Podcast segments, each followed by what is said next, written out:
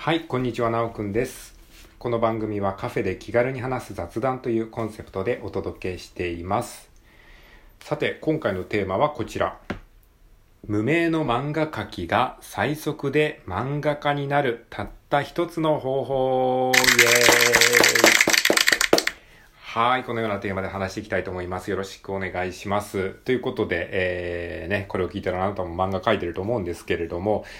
えー、まあそういう想定でね、ちょっと話していきたいと思います。ね、あの、漫画を描いているとですね、やっぱり漫画家になりたいとかですね、プロになりたいとか、それで、あの、お金が欲しいとかって、まあそう思うのは当然の流れですよね。まあそういった時にですね、あの、無名の漫画描きがですね、プロの漫画家になるなるためにはどうすればいいのかっていうね、方法を、えー今回ね、あの、シェアしてみたいと思います。最速で漫画家になるたった一つの方法ということなんですが、これまあ先に結論から言っておきますと、えっ、と、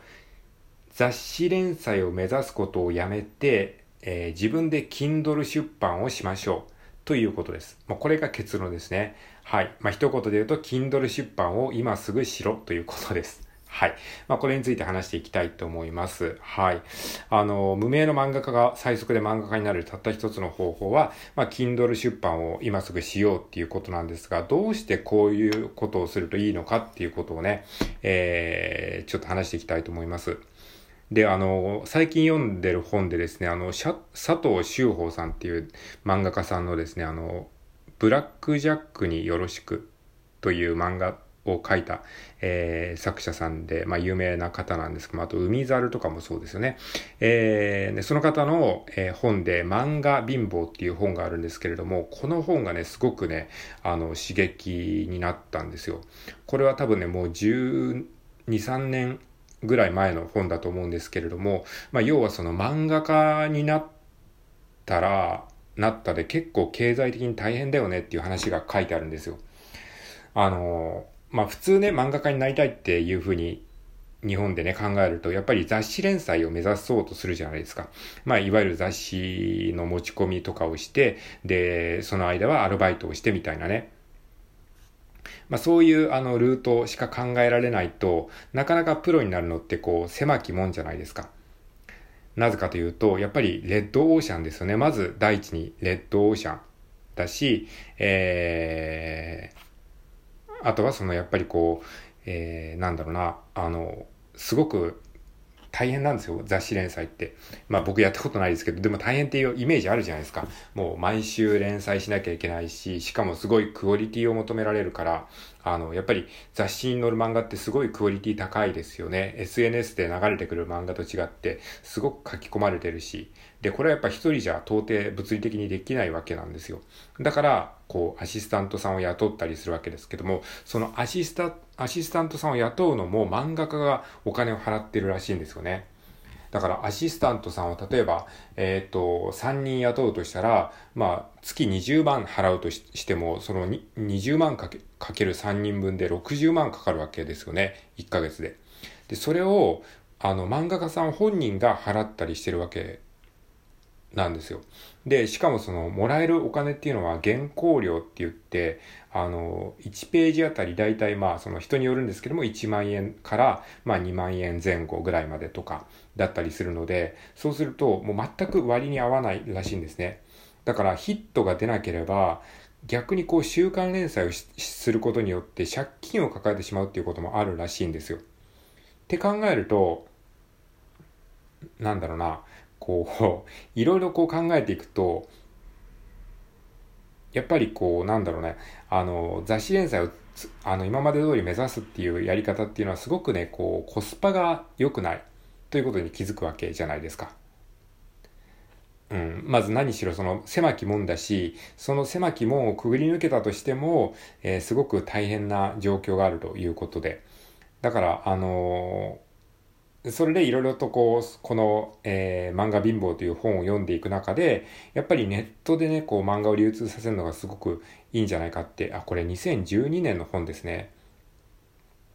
だから当時は今の状況と全く、まあ今の状況ともだいぶ違っていて、まだネットもそこまで普及してないというか、ネットで漫画を見るっていう概念がそんなに普及してない時代だったんですけども、その頃から、あの、佐藤さんはすごく、あの、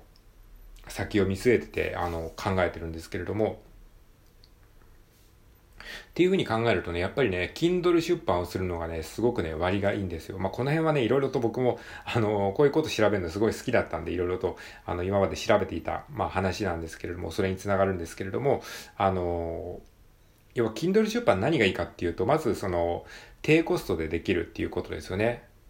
まあ、自分がただ、あの、もう iPad とかでも漫画描けますし、そういう書いた漫画を、えー、自分でこうまとめて出版すればいいだけだから低コストだし、しかも在庫リスクがないんですよね。電子書籍だから在庫リスクを抱えずに済む。紙の本だとね、作っちゃったらそれ売り切らないとそれが在庫になっちゃうんですよね。だから在庫リスクがない。これいいですよね。今思いつきましたけど。まず、低コストでできること、そして在庫リスク、在庫リスクがない。それからですね、あと失敗した時のですね、経済的リスクがないっていうことですね。紙の本だったら、その印刷代とかかかっちゃうけど、電子書籍だったら、その作ることにはもちろんお金かかるけど、その、いわゆる物理的なコストがかからないんですよね。だから失敗リスクが少ないということ。で、あと、Kindle はですね、あの、まあ、自分で出版できるので、いわゆる自費出版になるんですけれども、まあ、やりたいことができる。まあ、どんなにこの絵柄が、その、緻密じゃなくてもいいし、ちゃんと自分の言いたいことが、伝えたいことが伝わればいいので、まあ、やりたいことができると。で、あと、印税率が全然違うんですよね。えー、普通の紙の本だと印税率がですね、5%からよくても10%らしいんですよ。だから、つまり、えっ、ー、と、500円の本が、えー、1冊売れたとしたら、えー、作者に入ってくるのは、通常だと、まあ、よくて50円なんですね。10%だから。わかりますかね ?500 円の本が1冊売れたら作者には50円入ってくると。これが普通の本ですね。じゃあ、Kindle の本だと、えー、印税率が70%ですね。70%だと、まあ、500円だとちょっと計算がめんどくさいんで、例えば1000円、ね、本が1冊1000円ですと。で、Kindle で1000円の本を売ったら、えー、作者には700円入ってくる。これ全然違いますよね。だから、あの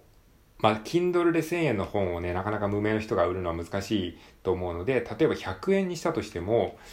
100円にしたとしても70円が入ってくるっていうことですよ。だから、その本屋さんで500円で本を売って50円入ってくるよりも、Kindle で無名の人間が100円で売れば70円入ってくるんですよね。だからね、無名の人間が本を売るんだったら、Kindle で出版した方がはるかにコスパがいいわけなんですよ。はい。まあ、そんな感じで考えたわけですね。まあ、この辺まではね、割と誰でも思いつくというか、うーん、なんかね、できそうな感じがするんですけども、じゃあ、無名の人間がどうすれば、Kindle で、こう、本を売ることができるのかっていうことを考えていくとね、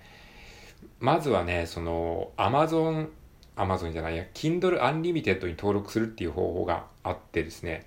Kindle Unlimited っていうのは無料の読み放題のシステムなんですけれども、そこに登録すると、まあ無料でこう開放することができるんですが、その読まれたページ数に応じてお金が入ってくるっていう、そういうシステムらしいんですよ。だから、あの本が売れなくなるじゃないかって思うかもしれないけど、Kindle Unlimited に登録することによって、その自分の漫画がたくさん読まれれば、その読まれたページ分、ページ数分に応じたお金がチャリンチャリンと入ってくるわけですね。まあ、ある意味これ不労所得になるわけですよ。とかですね、あとはですね、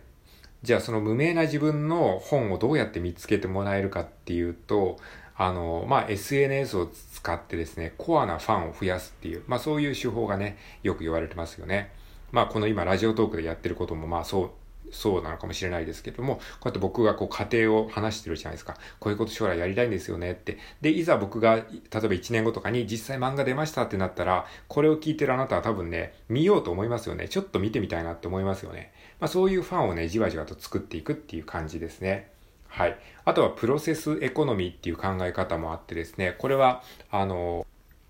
えー、作る過程ですね。あの、ものを制作する過程そのものをですね、コンテンツにしていって、で、実際に完成した時に、その、それまでの過程を見てくれた人は、絶対買ってくれるみたいな、そういう感じの概念もあるので、その作る過程そのものをコンテンツにしていくといいと思います。で、あとはね、段階的根付けっていうのがあって、例えばね、まあ、僕が無名の作漫画家としてデビューするじゃないですか。デビューっていうか、まあ、Kindle を出しますと。そしたら、まあ、多分買わないですよね、ほとんどの人は。で、えー、例えば僕が、え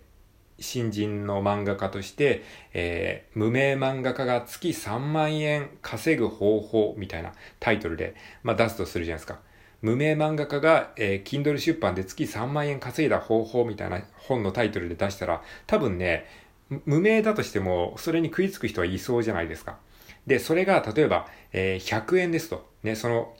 本、電子書籍が100円ですと。で、ただし、これは、あの、先着3名しか100円で買えませんってなったら、あ、これはちょっと買いたいなって、ちょっとは思うじゃないですか。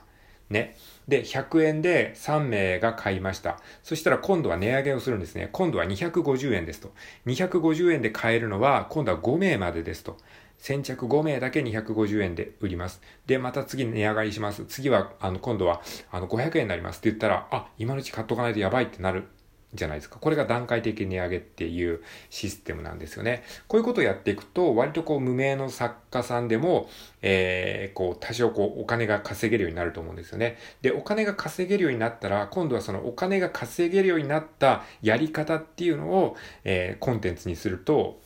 こう無限ループができるわけなんですよね。だからこう、無駄に雑誌連載を目指して、こう、なんかアルバイトをしながらやっていくよりも、はるかにこっちの方がコスパがいいんじゃないかなっていうふうに僕は妄想してるわけですね。まあこれあくまで夢物語なんで実際にやってみないと、えー、わからない部分はあるんですけれども、一応こんなことを考えてるっていう話をシェアしておきましたので、まあ漫画を描いて消耗してる人がね、もし、えー、いるのであれば何かちょっとでも参考になれば嬉しいかなと思います。はい。まあこの辺のことを勉強したければですね、あの佐藤修法さんの漫画貧乏という本が、えー、Kindle Unlimited で読めますので、ぜひ、えー、読んでみてください。はい。ということで、最後まで聞いてくれてありがとうございました。それではさようなら。